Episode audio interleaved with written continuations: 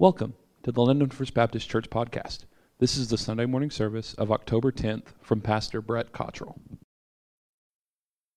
I invite you to take your Bibles, open them to the book of Acts, chapter 21. Acts chapter 21, as we continue our journey through this book. We took a little break last week and did something a little different as we were in Ephesians chapter 2 this morning. We are back in Acts 21. You know, there are times, and, and we understand that people sometimes wonder if the Bible is all that we claim that it is and all that it claims about itself. Is it really God's Word? Can we trust it?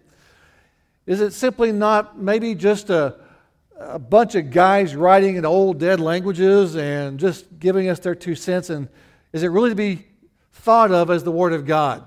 Well, there are many reasons that we couldn't get into this morning to believe that it is, but one of them, I think, is this that as you read through the scriptures, whether it be from Genesis to Revelation, you read about the accounts of all the people that God used Abraham and Esther and David and Jeremiah and Peter and James and Mary and all these folks.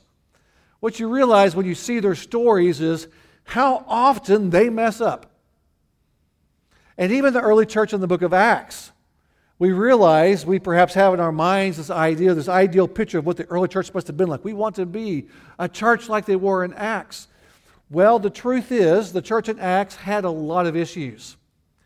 And I, I, I cite those things because of this. If, if human beings were going to write a book about getting you to follow everything they believe to be true, they wouldn't have painted their heroes in such bad light so often. The truth is, Abraham, David, Mary, Peter, James, you name it, and they had problems. And the heroes of the faith, as we often call them, have major issues. And the early church, the, those opening days, we think of the early church in the book of Acts, perhaps we'll think of Pentecost and 5,000 people coming to know Christ. Wouldn't it be great to be a part of that? Well, absolutely. But recognize what happens when you have 5,000 people who didn't know each other the day before, who come from different backgrounds, all of a sudden come together. There's problems, and we saw some of those earlier in the book of Acts. And one of the things that's running through the entire book of Acts is there is some serious animosity within fractions of the early church towards one another, especially, unfortunately, between early believers who were Jewish and early believers who were Gentile. There were lots of anger, there's lots of distrust, and lots of even uh, prejudice between these two groups. And so, as we come to our passage this morning in Acts chapter 21, the Apostle Paul finds himself once again smack dab in the middle of some major issues and he's doing his best to be a diplomat. It's like walking on eggshells. You never know who you're going to offend. And Paul finds himself in this category. So we're going to begin reading in portions of Acts chapter 21. Actually, we're going to begin reading in verse 15. After these days, we got ready and started on our way up to Jerusalem. Some of the disciples from Caesarea also came with us, taking us to Mnason of Cyprus, a disciple of long standing with whom we were to lodge. After we arrived in Jerusalem, the brethren received us gladly. The following day, Paul went in with us to James, and all the elders were present. After he had greeted them, he began to relate one by one the things which God had done among the Gentiles through his ministry. And when they heard it, they began glorifying God. And then they said to him, You see, brother, how many thousands are among the Jews of those who have believed, and they're all zealous for the law. And they've been told about you that you are teaching all the Jews who are among the Gentiles to forsake Moses, telling them not to circumcise their children nor to walk according to the customs. What then is to be done? They will certainly hear that you've come. Therefore, do this that we tell you. We have four men who are under a vow. Take them and purify yourself along with them, and pay their expenses so that they may shave their heads, and all will know that there's nothing to the things which they've been told about you, but that you yourself also walk orderly, keeping the law. But concerning the Gentiles who have believed, we wrote, having decided that they should abstain from meat sacrificed to idols, and from blood, and from what's strangled, and from fornication. Then Paul took the men, and the next day, purifying himself along with them, went into the temple, giving notice of the completion of the days of purification until the sacrifice was offered for each of them. And when the seven days were almost over, the Jews from Asia, upon seeing him in the temple, began to stir up all the crowd and laid hands on him, crying out, Men of Israel, come to our aid. This is the man who preaches to all men everywhere against our people and the law. And this place, and besides, he has even brought Greeks into the temple and has, has defiled this holy place. For they had previously Trophimus, the Ephesian, in the city with him, and they supposed that Paul had brought him into the temple. Now all the city was provoked, and the people rushed together, and taking hold of Paul, they dragged him out of the temple, and immediately the doors were shut. And while they were seeking to kill him, a report came up to the commander of the Roman cohort that all Jerusalem was in confusion. At once he took along some soldiers and centurions and ran down to them. And when they saw the commander and the soldiers, they stopped beating Paul. The commander came up and took hold of him and ordered him to be bound with two chains. And he began asking who he was and what he had done. But among the crowd, some were shouting one thing and some another. And when he could not find out the facts because of the uproar, he ordered him to be brought into the barracks. When he got to the stairs, he was carried by the soldiers because of the violence of the mob, for the multitude of the people kept following them, shouting, Away with him. As Paul was about to be brought into the barracks, he said to the commander, May I say something to you? And he said, You know Greek? Then you're not the Egyptian who some time ago started up a revolt and led the 4,000 men of the assassins out into the wilderness? Paul said, I'm a Jew of Tarsus in Cilicia a citizen of no insignificant city, and I beg you allow me to speak to the people. When he had given him permission, Paul, standing on the stairs, motioned to the people with his hand. And when there was a great hush, he spoke to them in the Hebrew dialect. We're going to pause there. We'll get to that speech later on uh, next week. Now, if you remember a couple weeks ago, we had read earlier in Acts 21 that Paul, uh, even going back to Acts chapter 20, that Paul, under the, the direction of the Spirit, was going to Jerusalem. Now, in Acts chapter 19, it says that Paul had purposed in the Spirit to go to Jerusalem. In Acts 20, verses 22 and 23, Paul says that he is bound by the Spirit, knowing that he is going to, supposed to go to Jerusalem, even though trouble awaits. And repeatedly in the first 14 verses of this chapter, uh, people around Paul are telling him the Spirit has told us if you go to Jerusalem, there's going to be trouble. So Paul feels he is bound, he, he is determined to go despite the warnings that trouble awaits. And we looked a little bit this a couple weeks ago, but let me remind you about why Paul is going to Jerusalem. We know that the book of Romans was written by Paul just before he left for, uh, from Ephesus to go to Jerusalem.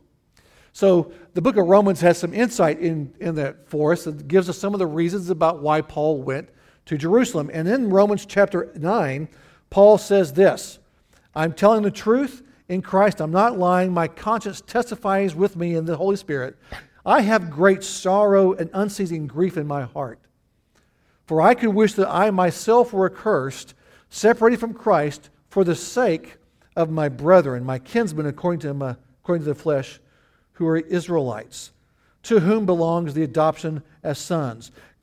Paul tells us in Acts chapter 9 that it breaks his heart that his own people, the Jewish, the Jewish nation by and large, has rejected Christ.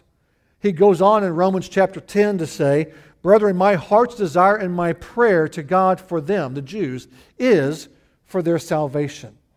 So you see that even though God has made Paul a missionary to the Gentiles, it is definitely on Paul's heart that his own people are by and large without Christ.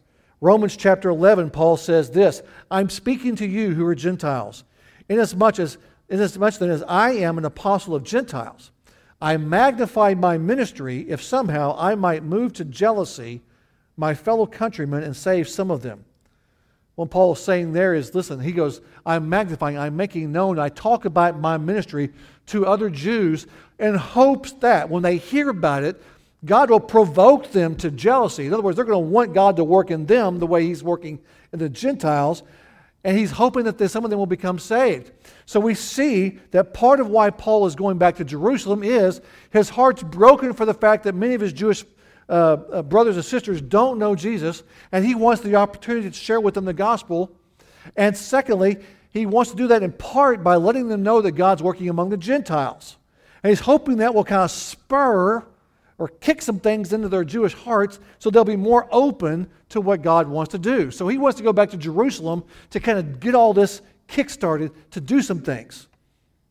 Now, there's also a second part of it. Now, Luke does not talk about it a whole lot in the book of Acts, but if we were to go to places like uh, uh, Romans chapter 15 and 1 Corinthians 16 and 1, 2 Corinthians 8 and other places in Scripture, we would find out that Paul was taking up a collection amongst all the churches in Macedonia and Asia, in Greece and in Asia, to, to go back and to help alleviate some of the Christians who were in Jerusalem and their poverty. We know from earlier in Acts that there was a famine in the area around Jerusalem and that there was a lot of great need there.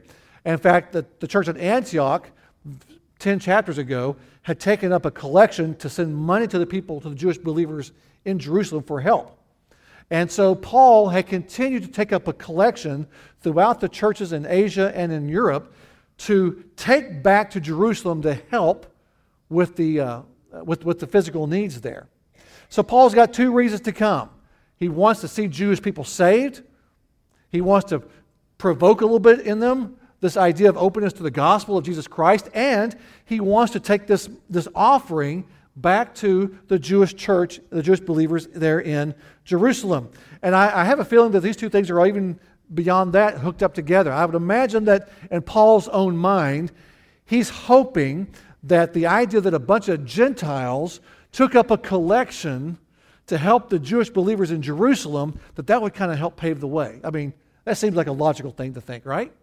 So I think Paul is doing a number of things. He's wanting to help out, he's wanting to share the gospel, but he's also wanting to, as he meets these needs, I believe he's wanting to pave the way for unity, for a gospel unity among the two factions of the church here, the Jewish church and the Gentile church. So all these things are playing on Paul's mind to meet, to meet the needs and to, to, to, to love the Jewish believers in Jerusalem, but also to be a bridge of peace between the Jewish believers and the Gentile believers of the early church. If we were to go on and read more of Romans 11, which we're not going to do this morning, we would see how much Paul talks about to the Jewish or to the Gentile believers in Rome that they need to have a certain attitude of humility towards their Jewish cousins, their Jewish, their Jewish forebears, if you will because it's through the Jewish nation that God made the Messiah known. It's through the Jewish nation that God had brought his word. It was through the Jewish nation that the Messiah had been born. So he talks to them about how they need to be loving and gracious towards the Jewish people. So Paul's coming to Jerusalem with the hopes of sharing the gospel, with the hope of meeting needs, and with the hope that in doing those first two, he can broker, if you will, a peace between the Jewish believers and the Gentile believers that the church would be unified. So that's Paul's goals. He walks up into uh, to Jerusalem, probably shows up. It wasn't like they wrote a check or had a credit card. So he, uh, Paul's bringing this collection from all those churches. So remember, there was a group of about nine of them. And why was there so many of them that came from, from Europe and came from uh, Asia with that money? Because you know, if you got a lot of money with you, you got to have some guards, right? Got to have some bodyguards. So they're probably bringing in bags of money. So Paul shows up, uh, they, they meet with James and the elders of the church there in Jerusalem, and they probably just ka-ching, drop some change down. Because there's not paper money back then either, it's coins and stuff like that. So they drop all this stuff down, and Paul tells them what it's there for, and then begins to relate to them all that God has done and all these missionary journeys that we've been reading about for the last few months. And James and the other believers go, Man, that's great. And then their response to the offering and their response to what Paul says is this See how many thousands are among the Jews who have believed, and they're all zealous for the law. So the response is, okay, that's cool, but we're, we're, we're really glad that God's done all this. Look, we got good things going on here too. Look at all these zealous Jewish believers. And by the way, Paul, all these guys who are here, all these Jewish believers who are zealous for the law, they've been hearing some bad things about you. And all of a sudden, the meeting takes a turn. I, I don't know, the Bible doesn't give us details, but I'm just kind of wondering if Paul showed up hoping, got this offering, got this stuff good here, going to make peace. This is going to be good. They're going to hear all these great things. And what he hears is, Paul, we've got a problem. All these folks here in Jerusalem, in our church, and in the city in Jerusalem in particular, they're hearing some bad things about you. They hear that you're telling Jewish believers, that they're telling Jews everywhere you go, that they don't have to follow the law of Moses. Paul, we appreciate all that God's done. We appreciate you trying to meet some of those needs. But, Paul, you've got a problem. These folks out here don't like you. I don't know. The Bible doesn't tell us, but I'm wondering if Paul might have been just a little bit taken aback by that. All the work, his heart broken for his, his, his fellow believers, and he gets there and finds out that really what he's doing seems to be met with a little bit of reluctance. Maybe even put some cold water on that. Let me give you some context, too. This is taking place around 57 AD. We know from history that at that time in Jerusalem, we're just, uh, just a couple years away from what's called the Jewish Revolt, the Jewish Revolution, where the Jews essentially began a revolt and a civil war against the Roman Empire. To say that tensions are high in Jerusalem at this point in time would be an understatement. There have been a series of, no, not the best governors that Rome has put in charge in Jerusalem and in, and in Israel, and it's just caused, and it's made matters worse. There is, at this point in time in Jerusalem and in Israel as a whole, tensions are about as high as they've ever been under Roman occupation. Again, we're just a couple years away from a full, all blown military revolt by Israel against the Roman Empire. You, you saw uh, at the end of this passage the Roman uh, commander who arrested Paul talk about an Egyptian leader with 4,000 assassins. There was, at this point in time, there had been a rise since the time of Christ to Paul here, about that 20 something years, a rise in Jewish uh, hostilities towards Rome, and there had been one group called the Sicarii. Uh, that's, a, that's a Greek word for, or it's, a, it's an ancient word for dagger. And these were essentially Jewish terrorists. And what they did was they hid knives, they hid daggers, they hid them in their cloaks. And all they did was, and you're imagine, you're, you know, there's, there's no metal detectors back then. They would get into the crowds in Jerusalem, especially around times of the feast. And by the way, all this is taking place around Pentecost that year. And these guys would hold or hide these daggers in their cloaks, and they would come behind and they would assassinate, they would stab and kill Jewish leaders they thought were cooperating too much with Rome. This is what they did. And these were all over the place. They, they had, they had uh, instilled quite a bit of fear. They targeted Jewish leaders who cooperated with Rome, or at least they thought had cooperated with Rome. So you've got all this going on. You've got just the ancient Jewish hostility towards Gentiles in general. And when, when Paul arrives to James and with the Jewish church in Jerusalem in particular, the larger context and the culture is very anti Roman, anti Gentile. They're ready for everyone to leave. And now the Jewish, the, the Jewish church, the Jewish believers in Christ, are getting that pressure from outside and dealing with their own history and their own traditions about whether or not they really like this idea of Gentiles being welcomed in to the people of God. So all this is kind of hitting at the same time. And Paul walks into this tinderbox. It's ready, it's ready to blow. It, no matter what Paul does, where he goes, he's allowed to light a match that will, will light the fuse and just make everything explode. So all this is going on. And James, perhaps trying to make, uh, is trying to build a bridge, perhaps. I mean, on top of all this, Paul's got enemies. Just remember this. Paul's got enemies. Paul's a former Pharisee. He's one of those guys that used to try to kill Christians, and now he is one. So he's got people mad at him on both sides. He's got former Pharisees and Jews who are mad at him for, for selling out to the believers of Christ, and he's got Christians who still don't sure that they trust him either because he's gone to the Gentiles. So Paul's got enemies. The culture, the whole atmosphere is, is fraught with danger. And the meeting goes like this This is great, but Paul, you've got a problem. We've got a problem. And the problem is, people are hearing that you're teaching all this stuff. it almost sounds like James and the guys were ready for Paul to show up, doesn't it? We've got a problem, Paul. Everyone around here thinks that you don't like, or that you don't, you don't think that Jews should have to follow the law of Moses from Exodus and Leviticus and all those things. Now, they acknowledge that Gentiles didn't have to do some things. They acknowledge that. But, Paul, we've got a problem. and so, Paul, we have a solution for you. we have four men going through a, a vow. It's probably a Nazarite vow.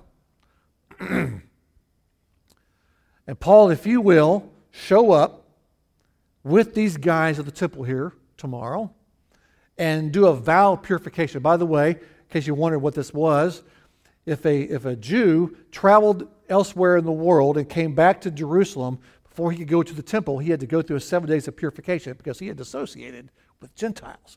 So before he was allowed to go back in the temple, he had to go through a seven day purification route. So, Paul, if you'll go back, come back here, go through that seven days, and on top of that, jump in with these other four guys, and on top of that, pay all their expenses. So when these guys got through with their vows, when Paul got through with his vows, Paul would pony up the money to buy all the sacrifice and stuff. He basically foot the bill for all five of them. And Paul, if you'll do all that, it'll prove to everybody that you're really one of us, that you're really a good Jew, and it'll calm everything down. now, honestly, if I'm Paul, I've got a few words for you guys. if I'm Paul and I walk into that meeting, I'm picking that money back up and going back to Antioch.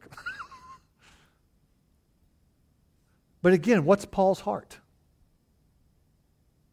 Paul's heart is for the salvation of his people and for the church to be unified. That's Paul's heart. So Paul agrees to this plot, this little PR stunt, if you will, designed to make him look more like a proper Jew to the people in Jerusalem and even to the other Jewish Christians. Again, I, I, can't tell you for sure what Paul said or did in that meeting. I don't know. It didn't say. But if I'm him, I'm irritated. I'm just, I'm just saying that. i would be irritated. I'd be angry. I'd be tempted to go, I'm doing all this for you guys, and this is the thanks I get? I'm just going to go back to, to Asia and leave you guys with the dust. But Paul doesn't do that because his heart's broken for them.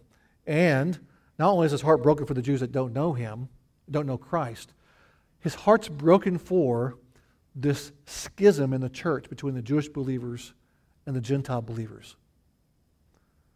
Paul is deeply valuing the unity of the church in all this. So he, he does this. And things seem to be going well. Seven days later, he goes to the temple. He goes through this process. There in verse 22 or verse 27. And it says some Jews from Asia. That's most likely Ephesus. Now, if you remember from a few weeks ago, when Paul was first starting his journey back to Jerusalem, he discovers that there had been a plot by some of the Jewish folks in Asia to assassinate him.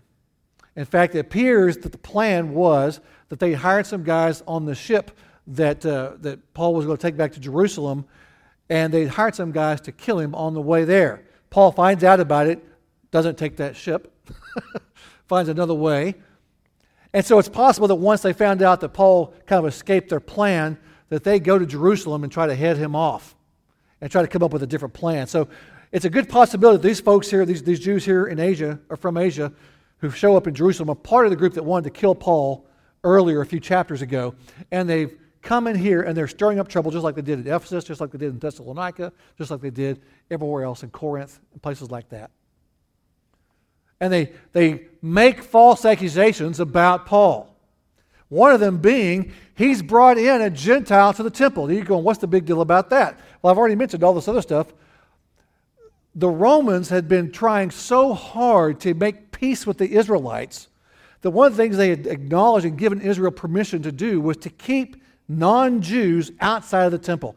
Now, the temple there in Jerusalem was a big place, and there are three main courts. The very one on the outside, the, the, the farthest outside, was called the Gentile court, or the court of the Gentiles. And if you aren't Jewish, you can go in there. The next place in, the Gentiles couldn't go. It was called the court of the women, and Jewish women could go in there. And then the interpost part was just for Jewish men. Women couldn't go there. The accusation here is that the court of the Gentiles had been, had been breached and that Paul had brought one of these Gentile believers into the inner courts. And it hadn't happened, but they were accusing him of that. And so a riot's about to assume, and in fact, it looks, it appears that what they did was they riled the crowd up to such a degree that they've got Paul by the arms, they're taking him out, and they're ready to kill him. And by the way, the Romans were trying so hard to keep peace with the, with the Jews that they gave them permission to kill anybody who came into the Jewish part of the, of the temple. They'd give them permission. The Romans had said if a Gentile, if a non Jew walks into the temple too far, Jews, you have permission to kill him on the spot even if the guy's a Roman citizen. Now, that's a remarkable concession the Romans had made in trying to keep the peace. And that tells you a little bit about what's going on there. So now they've accused Paul of bringing in a Gentile to that banned area, and they're mad. And they're about to take Paul out, and they're about to beat him to death. So let me ask you this Does it appear that this PR stunt has worked? Doesn't appear to have been, does it? All this expense has been a failure.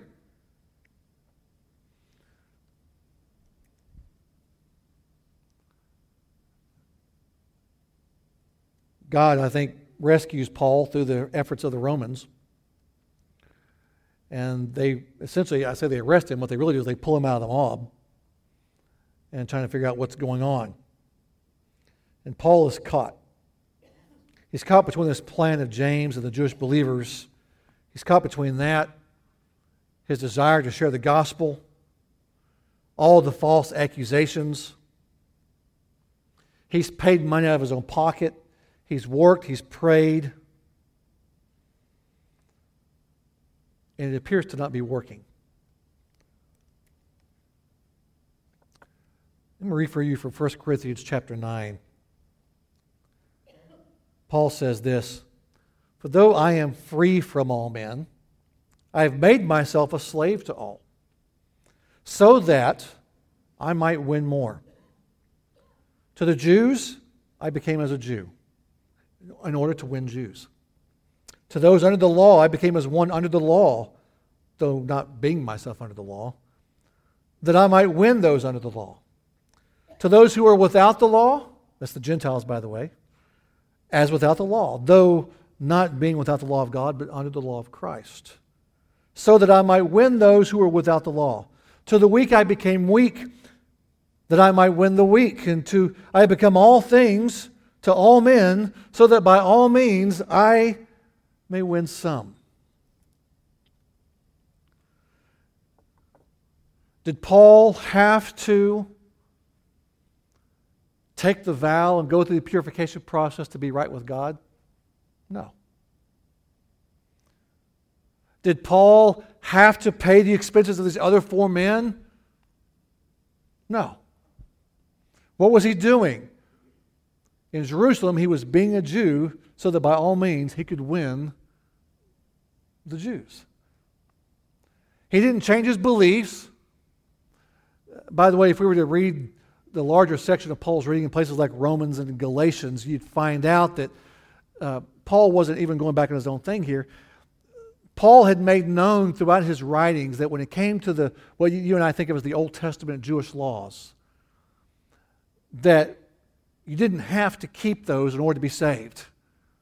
You didn't have to make the sacrifice. You didn't have to be circumcised. You didn't have to uh, obey the dietary laws. You didn't have to do all that stuff in order to be right with God. He also says that for those who are raised with that, who those who feel that's the way they want to worship God, it's fine to do all those as long as you understand that those things aren't what makes you right with God. And he says, if you don't, if you aren't raised with all that stuff, don't worry about it. So these things are not meaningful for salvation one way or the other, Paul says, but he's going to abide by the traditions if it gives him the route to share the gospel. And so for us, it may seem extreme, it may even seem unfair. In fact, there have been many who have looked at this and called Paul even unwise for doing what he did. But I think if you read the New Testament, what you'll find from Paul is he's willing to do just about anything to share the gospel. He's willing to do just about anything that someone might hear about the saving knowledge of Jesus Christ. Even if that means he has to pay money he didn't owe, do things he didn't have to do, take a vow he didn't have to keep, eat on a day he didn't have to eat, eat don't eat things he didn't have to eat, whatever it might be, he's willing to do that so they will hear the gospel. He's willing to do that so that the people of God will love one another and be unified in front of the world. He's willing to go to extreme measures to accomplish these things. Which begs the question you and I are perhaps not placed in the same position that Paul is. You and I are not faced with the idea that based upon what we eat or based upon some religious observance, we're going to have two different groups of people hate us. And yet, what we find is that often people who follow Christ today can be just as angry with each other as the, the Christians of, of Paul's age were. Paul's age, the more I got into details this week of what the culture was around Paul, the, the, the atmosphere around Jerusalem was like, it sounds a lot like our world today. People angry, people distrustful, people skeptical, people even growing increasingly violent and angry all the time. I imagine if ancient Israel had Twitter and Facebook, it would have been a mess. And yet, in the middle of all that,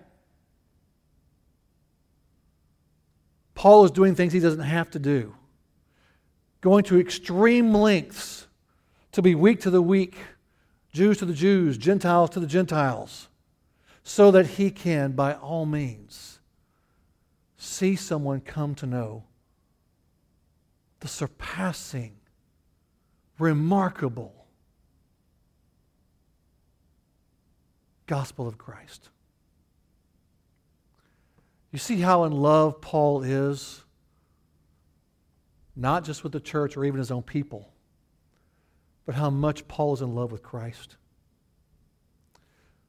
For before Christ, before Paul knew Christ, Paul, in his desire to serve God for what he knew, was angry and violent, willing to even kill, to imprison, to persecute.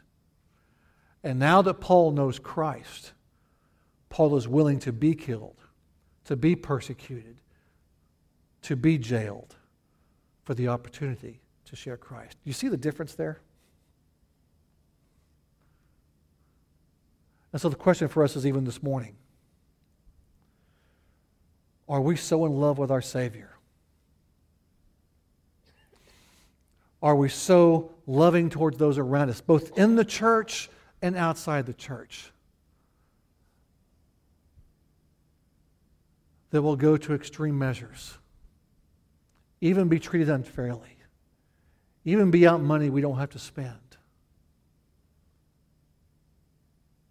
or whatever the links God may call us to, if it means that we get to share the gospel. Following Christ can be hard. Following in his footsteps means following in the footsteps of one who went to the cross. But Paul would tell us the way he does in Romans chapter 8 that I consider the difficulties of this present world, I want to paraphrase here, to pale in comparison, to be nothing compared to the glories that are to come. Paul can do this. He can take extreme measures because the things he's losing he considers to be worthless for the sake of the gospel.